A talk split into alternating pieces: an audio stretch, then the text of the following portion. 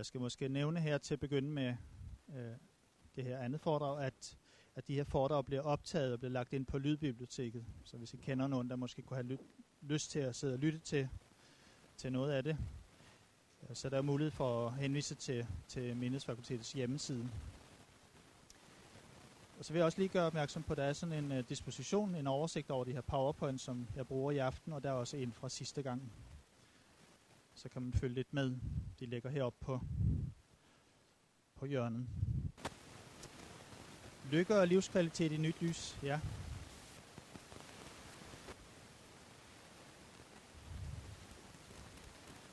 Øh, den øh, personlige udvikling og identitetsdannelse, og også jagten på lykke og livsindhold, livskvalitet, det er på en måde øh, lidt et, et tvægget svær i vores øh, såkaldte øh, grænseløse kultur. Lidt. Det enkelte menneske er nemlig sat under pres på mange af livets arenaer.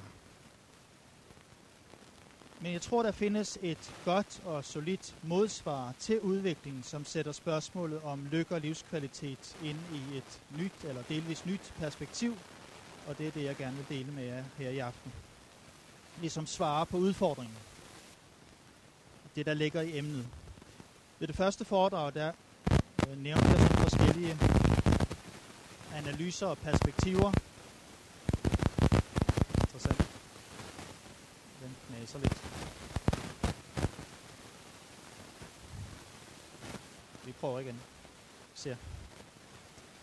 Øh, de her perspektiver, som jeg fremlagde sidste gang, de øh, viser, at overfloden ikke nødvendigvis har gjort os lykkelige eller mere tilfredse.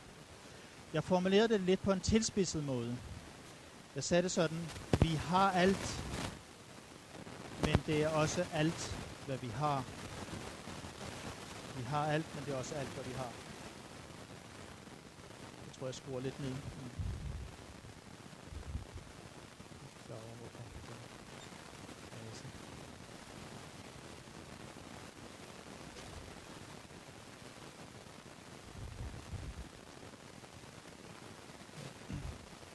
Og i dag vil jeg så forsøge at give svar på den her udfordring. Hvad er det, hvad er det der styrker lykken? Hvad er det, der styrker livskvaliteten? Øh, disse to ord er jo i øvrigt ikke de samme. Det er ikke, det er ikke synonyme størrelser. Man kan også rejse spørgsmål, hvad er et meningsfuldt liv? Et meningsfuldt liv. Jeg var lidt inde på det sidste gang. I mange bøger, især i de større boghandlers øh, krop, sind- og åndafdelingen, så findes der nogle enkle opskrifter, der findes nogle gode råd. Øh, der står noget i den her retning. Læs denne bog og lær et system, der vil gøre dig lykkelig. Det er sådan en sammenfatning af de råd, der, der gives. En opfordring, der gives. Læs den her bog, og du vil blive lykkelig. Man kan også sige, at en del af, del af den moderne lykkevidenskab Øh, kan udvise samme tendens og tilbyde tilsvarende råd.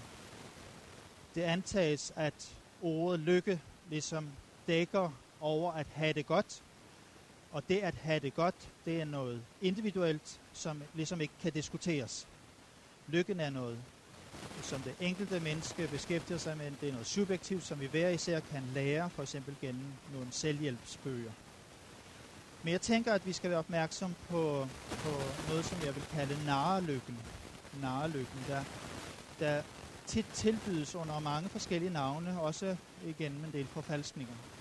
Og jeg tror faktisk, at der er andre veje at gå, og at jeg ser et behov for at sætte et stort spørgsmål, øh, også spørgsmålstegn til meget af det, der findes af litteratur om lykke og livskvalitet.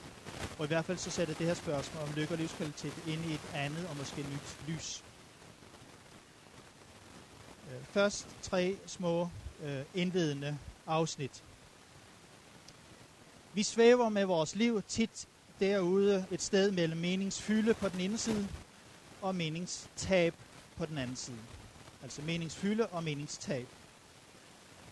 For det, det er vores erfaring, det er vores oplevelse. Vi oplever lejlighedsvis fyldens rigdom, men det sker også, at vi ramler lige ind i tabets ubestemmelige, trættende eller udmavende krav. Øh, livet kan være fantastisk. Livet kan være fantastisk, især når der sker dejlige og livsbekræftende ting i vores liv. For eksempel når også åndelige værdier sætter sig igen. Værdier som mod, medfølelse, omsorg, optimisme, tillid, næstekærlighed, og vi kan fortsætte øh, rækken med forskellige andre betegnelser. Men det samme liv, det kan også være ganske forfærdeligt. Og det kan opleves meningsløst og uværdigt. Øh, det kan skyldes øh, fysisk og psykisk tyngende kår, gennem erfaringen af nedværdigelse, ja, smertefuld lidelse og andre svære ting i livet, der kan dukke op på vores, på vores vej. Øh, eller måske endda, når vi øh, ligesom rider på en bølge af tomhed, øh, endda også i åndelig fattigdom, overfladiskhed, forbrug eller stærke øjebliksoplevelser. Også der kan man opleve, at der er et eller andet, som ikke er, som det skal være. Jo, vi bruger forskellige erfaringer, når vi tager stilling til vores liv. Tager stilling til vores liv. I dag er det næsten et krav, at alt, hvad man foretager sig i sit liv, skal være et udtryk for et gennemtænkt valg. Det sker allerede tidligt i skoleforløbet, hvor målene og valgene ligesom skal tydeliggøres på et meget tidligt tidspunkt. Øh, vi kommer til eksamen med vort liv næsten dagligt. I den her udsathed sker det, at mennesker kæmper alene, helt alene for sig selv, helt alene. Øh, jeg tror faktisk noget har med den her stærke individualisme at gøre. Individual, individualismen er det tunge blod i årene. Og som ofte sker der så også det, at, at rigtig mange mennesker, de ligefrem kan fraliste Gud og fraliste medmennesker deres betydning øh, ved deres livsholdninger, ved deres ganske egoistiske livsholdninger, eller også opfindsomme iscenesættelser, selv iscenesættelser. Men sikkert er det, at spørgsmålet om det meningsfulde liv ikke altid dukker op i mødet med selve meningsfylden eller meningstabet. Det er ikke altid, at man oplever den stærke mening med livet, der hvor meningsfylden egentlig er, eller der i mødet, i overvejelserne med, eller i mødet med meningstabet. Det bedste sted, og det er det, jeg gerne peger på som nummer et her, det bedste sted at finde svaret, det er på en stille times afstand af livet. På en stille times afstand af livet. Det er det, der er mit første punkt, hvis I sidder med overskriften her i, til den første PowerPoint. Det er Søren Kierkegaard, der siger det. Det er Søren Kierkegaard, der siger det. Dette rolige tidspunkt, det kan opstå, når man falder i staver over en avisartikel. Det kan ske, når man er på vej hjem fra et foredrag, for at nævne et helt tilfældigt valgt eksempel. Det kan ske ud på natten i en god samtale med venner. Det kan ske over opvasken. Det kan ske i mødet med en menneske, der lever anderledes. Måske på den skønne og udfordrende måde. Øh, det kan ske, når man er stærkt forelsket. Det ved jeg ikke, om der er nogen af jer, der har prøvet at være. Okay. Du kan så kun tale for dig selv. Øh, eller i selskab med en bog, der måske handler om emnet. Øh, en sang kan bedst udfolde sig gennem en stemme. En sang kan bedst udfolde sig gennem en stemme. Øh, tanken om et meningsfuldt liv, der hvor der er, er kvalitet også, benytter sig faktisk af medier eller redskaber. Og det er mange ting, der kan gøre sig gældende. Sprog, kultur, teknik, natur, Gud og menneskelige fællesskaber hører for eksempel til sådan en medier for mening i livet. Det er disse forhold, som livet blandt andet udfolder sig igennem. Mest afgørende er dog, og det er det, der er min pointe i foredraget i dag, mest afgørende er dog de gode og givende relationer, som vi forhåbentlig lever i og kender den livgivende betydning af. Øh, punkt 2. Aldrig for sig selv. Sig selv bliver man aldrig for sig selv. Det understreger Søren Kierkegaard også. Og det understreger han på den her måde, at selvet må brydes for at blive selv. Det kommer jeg ind på om et øjeblik. Et andet sted, så kommer han med en hel programerklæring for et kursus i dannelse. Han siger sådan, et er nemlig at digte sig selv, et andet er at lade sig digte.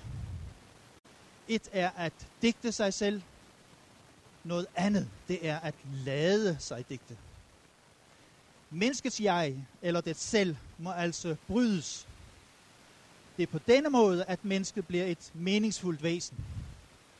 Og valget står ganske klart. Man kan digte sig selv, eller lade sig digte. At digte betyder her det samme som at danne og bygge. Man kan altså danne sig selv eller lade sig danne. Valget får, den store, får store konsekvenser for det enkelte menneske og dets liv, som det udspiller sig mellem det individuelle og det sociale fællesskab. Det er der i det spændingsfelt mellem det individuelle og det sociale, hvor vores liv det ligesom udfolder sig og udspændes. Mange i dag tror og tænker, at de kan bygge liv med sig selv. Det sker i pagt med menneskers egne behov, egne ønsker, og tit råder der faktisk et oplevelsestyranni forbundet med det.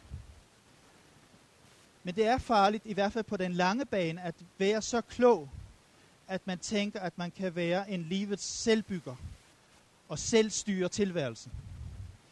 Det er her, de bærende relationer og de store sammenhænge går tabt. Tomheden øges, og men- meningstabet vokser i hastigt tempo. Det giver vidderligt alvorlige belastningsskader, når, man, når mennesket vil råde selv og bære på livet selv. Omvendt, så giver det kvalitet og mening i livet, når man erkender glæden ved, eller er taknemmelig over at være til, at eksistere. Eller at være til, det kræver, at man med taknemmelighed anerkender andres bidrag til sit liv. Det er fundamentalt for det enkelte menneske, at man ser, at man ikke selv er årsag til sit liv. Mennesket har ikke skabt sig selv, eller kan skabe det selv uden om andre. Vi kan nævne eksemplet med det daglige arbejdsliv. Det daglige arbejdsliv. Her bæres den enkelte også gennem relationer. Det at kunne bruge sig selv og, og udrette noget, som er værdifuldt for andre end os selv. Det sætter vort liv og vort arbejde ind i en større meningsgivende sammenhæng. Og her kommer spørgsmålet til at dreje sig om, ikke hvad der er meningsfuldt for mig, men hvad der er meningsfuldt for andre.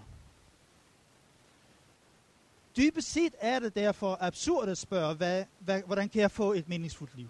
Hvordan kan jeg få et meningsfuldt liv? Det giver faktisk kun mening at vende tankegangen på hovedet og spørge, hvordan kan jeg leve meningsfuldt? Hvordan kan jeg leve meningsfuldt for mine medmennesker? Digtet af Gud selv. Det er den tredje overskrift her.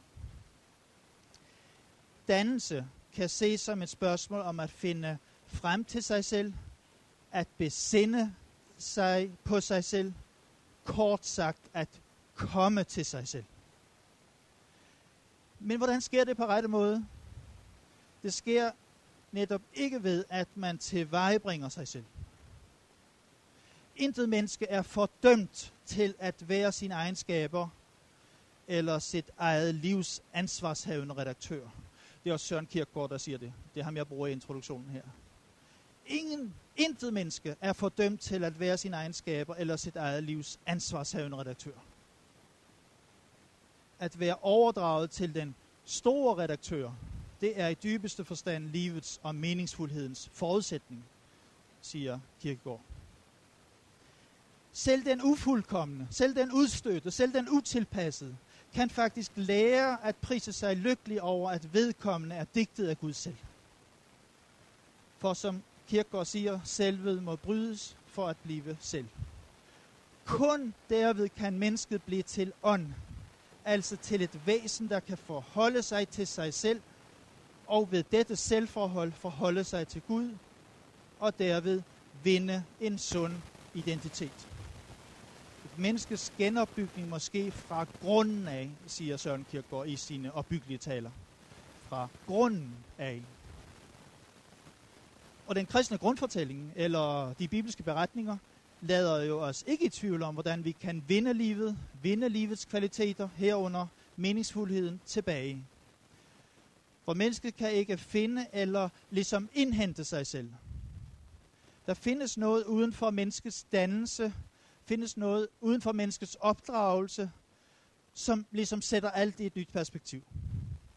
Og i teologisk forstand, eller i kristen forstand, så kan man jo ikke føde sig selv.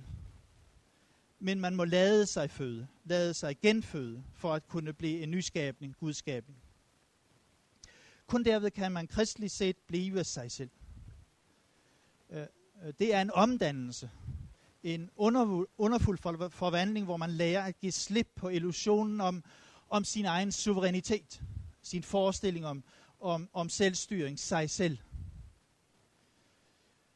Og perspektivet her, det kan ligesom udfoldes i alle relationer, alle livets relationer. Livet er en meningsfuld gave, og i taknemmelighed for denne gave, kan jeg leve et engageret og forpligtet liv til gavn for medmennesker. Jeg indser også mine grænser. Jeg indser også mine grænser. Min dybe afhængighed. Jeg er på ingen måde årsag til alt dette selv, til mit eget selv. Jeg kan glæde mig over at være så meget for ondt, som jeg ikke selv er ophav til. Og det kan jeg alt sammen bringe i spil. På mange, også meningsfulde måder i liv og i hverdag. Så som Kierkegaard siger, mennesket er sat af Gud og dermed sat ind i de der forpligtende relationer. Og det kommer vi på sporet af i det virkelige liv. Det er et kvalitetsliv, som ikke bæres af øh, den her moderne, overfladiske lykkefølelse.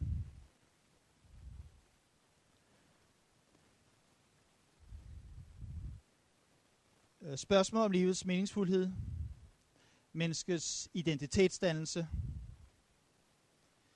det hører hjemme i en meget dynamisk ramme. En meget dynamisk og livgivende ramme. For vort liv er nemlig spændt ud.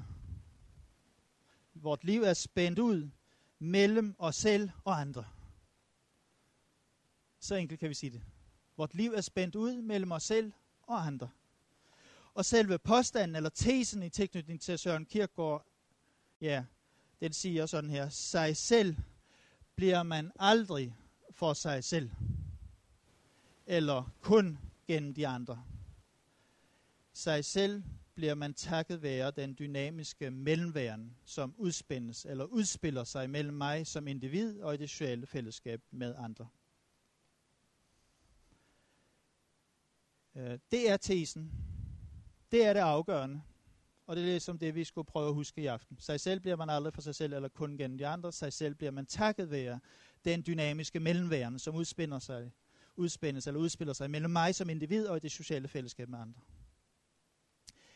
Det er jo noget af det, som Kirkegaard har skærpet med eget blik for. Man bliver aldrig sig selv for sig selv. Men man bliver sig selv også, i hvert fald også, og frem for alt i fællesskab med andre, som jo i hans univers er Gud, medmennesket, og vi kan også sige verden eller naturen.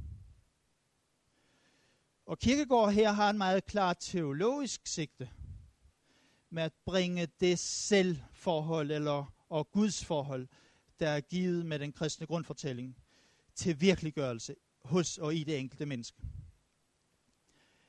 Øh, spørgsmålet om det meningsfulde liv bør ikke besvares ud fra jegets eller det menneskelige selvs eget perspektiv. Tværtimod så bør perspektivet forskydes fra jeget over på andre. Spørgsmålet kommer, til at dreje sig ikke om, hvad der er meningsfuldt for mig, men hvad der er meningsfuldt for andre. Livet bliver så også defineret og, og realiseret, virkelig gjort i fællesskab med andre. På kort form kunne vi sige det med den her sætning fra Kirkegaards lære om mennesket øh, i sygdommen til døden fra 1849, sygdommen til døden. Selvet må brydes for at blive selv. Det er det, der giver retningen på svaret. Sæt, selvet må brydes for at blive selv. Og det er her, vi får fat i svaret på, hvad et meningsfuldt liv er. Et forhold, der forholder sig til sig selv i relationerne. Jeg vil godt sige lidt mere om det.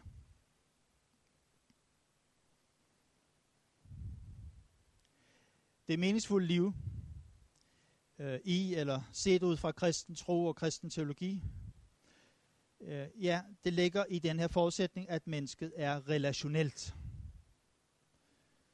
Efter kristen tankegang på grund af, ja, på grund af selve skabelsen. Jeg taler altså ikke her om ægteskab eller om parforhold. Jeg taler om det enkelte menneskes forhold til andre mennesker. Det er ligesom en grundlæggende forudsætning for det enkelte menneske. Øh, nu ved jeg godt, at der er en del af jer, der er en del af jer, der sidder her i aften, der godt kan lide at tænke jer om. Øh, det tænker jeg i hvert fald. Og det vil jeg give jer mulighed for nu sammen med Søren Kierkegaard. Jeg har nemlig et lille afsnit nu med filosofiske tanker hos Kierkegaard. Men det er til at forstå, hvis man ligesom står lidt på tæerne, eller bider sig rigtig godt fast i bordkanten. Øh, Kierkegaard han skriver for eksempel om menneskets selvforhold i indledningen til sygdommen til døden. Han bestemmer mennesket som et forhold, der forholder sig til sig selv. Mennesket er selv et afledt forhold. I det, der er et forhold, der forholder sig til sig selv, og så igen forholder sig til det forhold, der har sat mennesket som et forhold, Gud selv.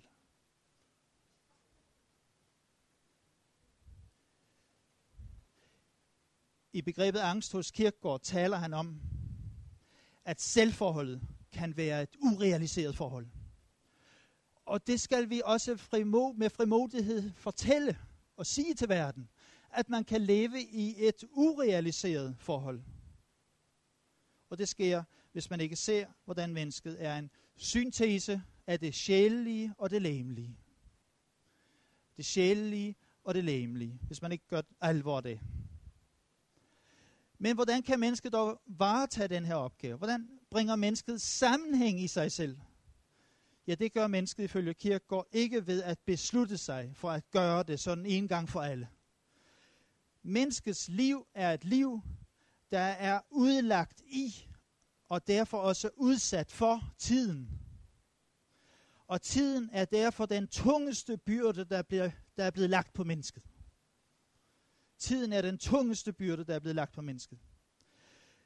Det betyder, at mennesket ikke kan blive færdigt med at forholde sig til sig selv. Mennesket har derfor ikke en kerne, der ligesom kan fastlægges en gang for alle. Men er kun ved at være i bevægelse. Dette betyder, at mennesket er kendetegnet ved, at det indgår i relationer til sig selv, andre mennesker og Gud selv. Mennesket skal tage hånd om, at det er et relationelt væsen. Og det er en vigtig pointe hos Kirkegaard, at man ikke blot kan tage hånd om en af delene. Altså, forholdet til Gud, til sig selv og til de andre går så at sige hånd i hånd. Disse relationer kan man sige, næsten sige, at de betinger hinanden. Nu er mennesket jo noget af en opgave. Mennesket er noget af en opgave, det ved vi godt. Det er svært at være menneske. Det er udfordrende at være menneske. Mennesket må tage hånd om sig selv og den tid, det lever i. Men hvad så, når tiden sætter sig igen som byrde? Når den bliver for tung? Når den bliver for smertefuld? Eller efterlader mennesket med tomhed?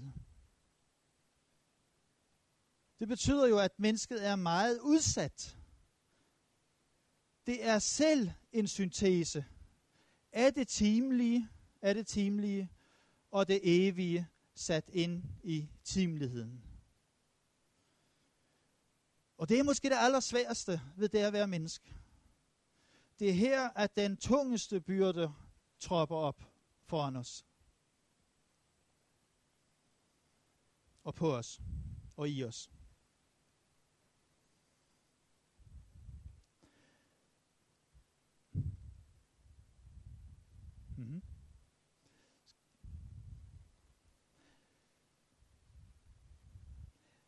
Alt går meget hurtigt i dag. Næppe er noget mere konkurrencedygtig end hurtigheden. Før vi har set os om, så er vores valg udkonkurreret af hurtigheden. Men hurtigheden skaber tit forenklinger. Den høje hastighed har sin pris. Den fører til tab og tomhed. Og det er måske overhovedet derfor, at vi sidder her i dag. Det er måske derfor, vi er troppet op og sidder her i dag. At det er blevet nødvendigt at rejse spørgsmålet om det meningsfulde liv. Det er jo ikke, når mennesket oplever sit liv som meningsfuldt, at spørgsmålet om livets mening opstår på det eksistentielle plan. På det dybe personlige plan. Det er ikke ikke der spørgsmålet tropper op. Øh,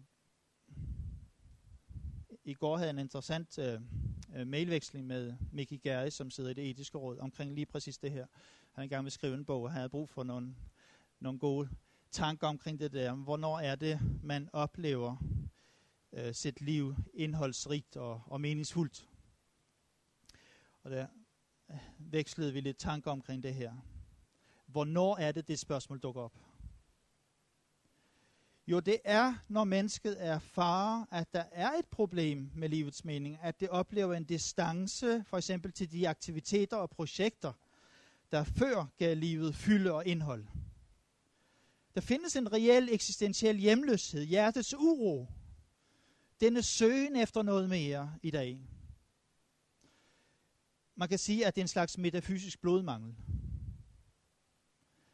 Øh, mange synes at savne tilfredsstillelse. De frygter tomheden, hvis de skulle ophøre, ophøre med at blive kastet rundt i en splittet kultur.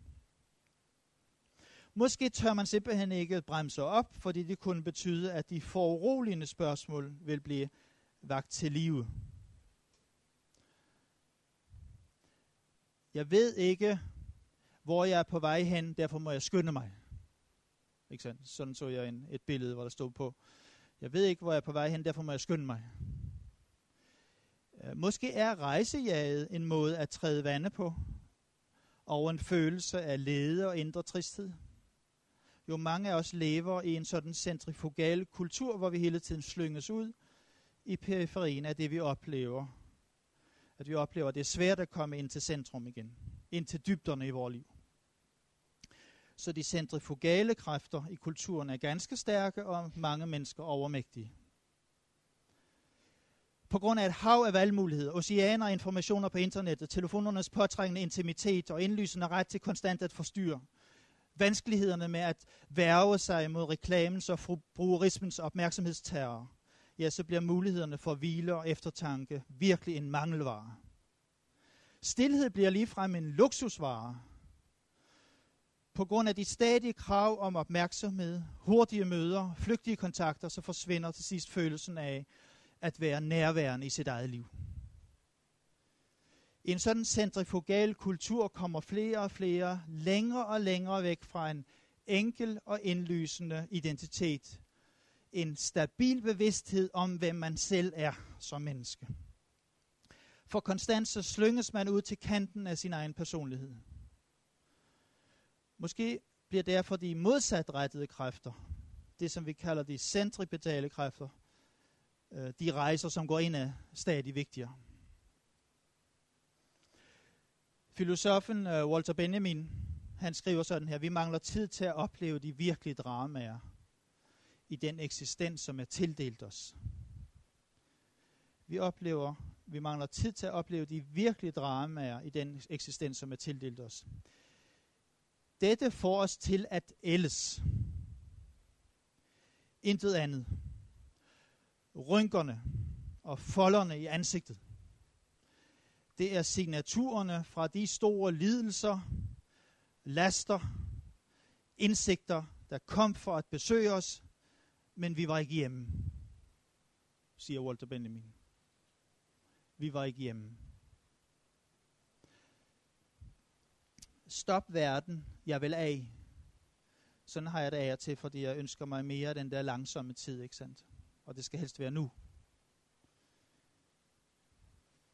Jeg ønsker mig mere kvalitet ud af tiden. Mere tid til at læse og tid til fordybelse. Mere tid til at snakke med børnene om deres fremtid.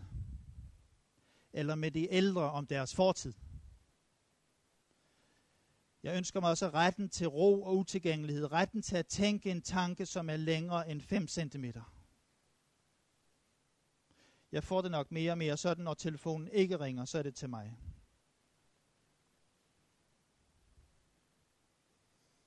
Nej.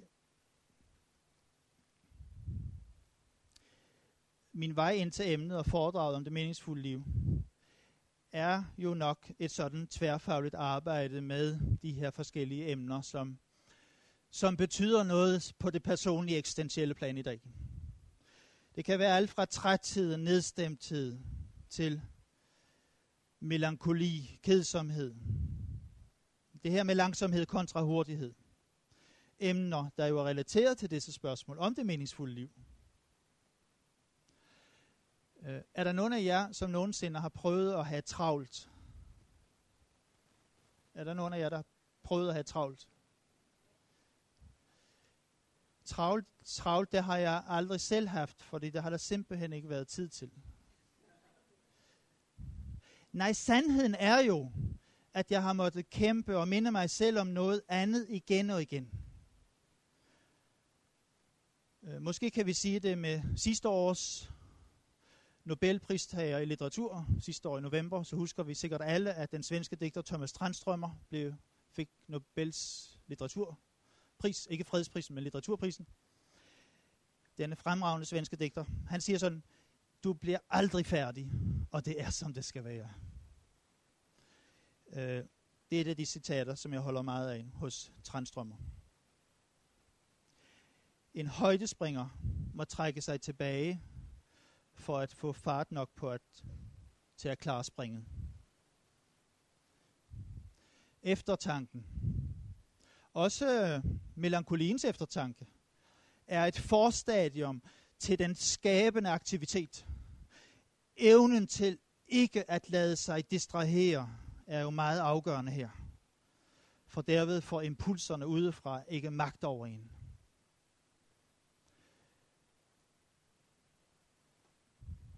Det slår mig, hvordan de her ting hænger sammen, når vi beskæftiger os med kedsomhed og langsomhed og sorg og tab og adskillelse og kærlighed, kreativitet og død og så videre, så videre.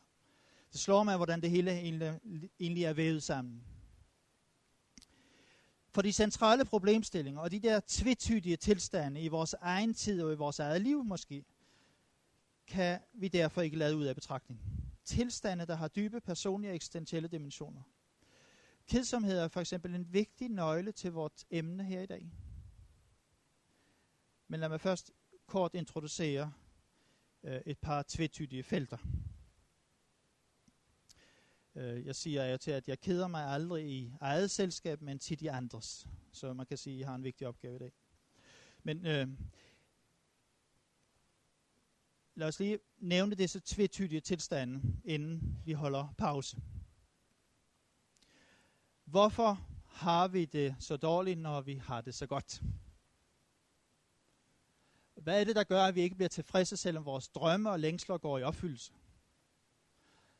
Og hvorfor er vi ikke lykkelige, når de fleste forudsætninger for at være lykkelige er til stede, men kun lykken mangler? Jo, vi ved godt, det der med lykken er en skrøbelig størrelse. Lykken er skrøbelig. Det forekommer, at den ikke, ligesom ikke tåler sig selv. Det er for eksempel vanskeligere at befinde sig på toppen, end det er at være på vej op imod den. Forventningerne viser sig ikke at holde mål. Og det bliver tit udtrykt på den her måde. Jeg havde det, så længe jeg ikke havde det, men mistede det, da jeg fik det. Og det er den der pris, vi må betale. Sejrens pris, melankoliens pris. Og det handler jo dybest set om adskillelse og fravær. Om adskillelse. Altså det, vi er adskilt fra. Det opskruede forbrug i et senmoderne samfund fungerer tit som en erstatning for en længsel, der egentlig er dybere. Vi lever i en verden af illusioner, hvor der skabes konstante drømmebilleder, som ikke holder til at blive virkeliggjort. Menneskelivet består altså også af modgangen, består af splittelse. Men netop fordi virkeligheden er så kompliceret, som vi kan opleve den, vælger mange at blive i drømmenes verden eller i illusionernes verden. Der er man bare i dårlig kontakt med sig selv. Der er man i dårlig kontakt med sin omverden. Og derfor har vi også vanskeligt ved at forstå vores egen smerte og vores egen øh, situation. Det grundlæggende i vores kultur, det er, at den frihedstrang, som vi alle sætter stor pris på, og som vi deler, går hånd i hånd med tab og adskillelse. For prisen for at opnå friheden, det er, at vi lever adskilt, og vi tit er villige til at ofre fællesskabet. Ofte er det først på sejrens dag, at vi erkender den pris, vi måtte betale. Der er jo ingen, der kan opleves mere ensom end den succesrige erhvervsmand eller leder, som har kæmpet for at nå til tops, men undervejs ikke har indset, at friheden er ikke nok i sig selv. I det vestlige senmoderne samfund er, er jo virkelig præget af høj individualisme og avancerede økonomiske og arbejdsmæssige sammenhænge, som skaber både ensomhed og kan skabe stress. Erfaringer, der understreger det enkelte menneskes adskillelse fra både sig selv og fra andre. Jeg siger det sådan, at vi befinder os i den blå time. I den blå time. Det kan jo være et fantastisk tidspunkt, for blå er jo frihedens farve, som vi for eksempel kender det fra det franske flag. Men det er jo også smertens farve, som vi for eksempel kender det øh, fra den der dybe øh, blå farve, der er i det franske flag.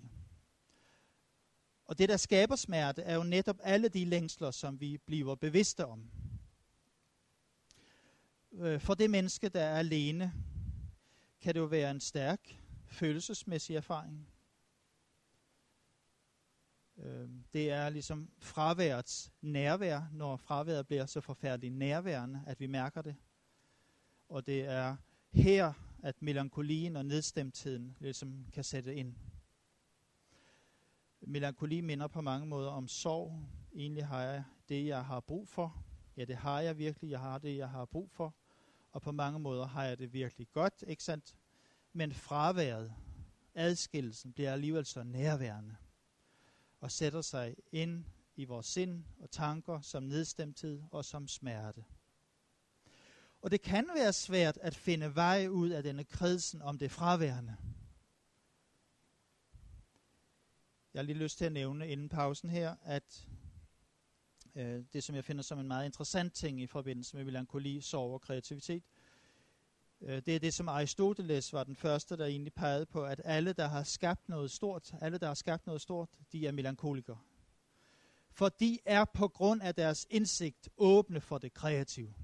De er på grund af deres indsigt åbne for fornyelse, det kreative. Øh, nedstemtheden og kedsomheden kan derfor også være noget positivt. ja, kan ligesom være en vej ind til det åbne, kreative rum med plads til fornyelse og nyskabelse. Men samtidig så rummer melankolien jo også faren for at blive hængende, blive hængende i tomheden, så den bliver negativ, destruktiv eller nedbøjende. Og der øh, kan vi tænke på Shakespeares Hamlet. han er jo en melankoliker, som ikke ligesom kender vejen ud af det her. Han, han sidder fast og kender ikke vejen ud af det her, den situation, han er kommet i.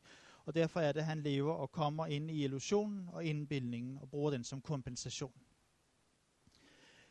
Ja, det var noget af det mere komplicerede og øh, mindre underholdende, men dog helt afgørende, at vi forstår os nogle af de her sammenhænge og de her tvetydige tilstande. Nu er klokken kvarter over 8, og vi skal have lidt pause, lidt kaffepause, tepause.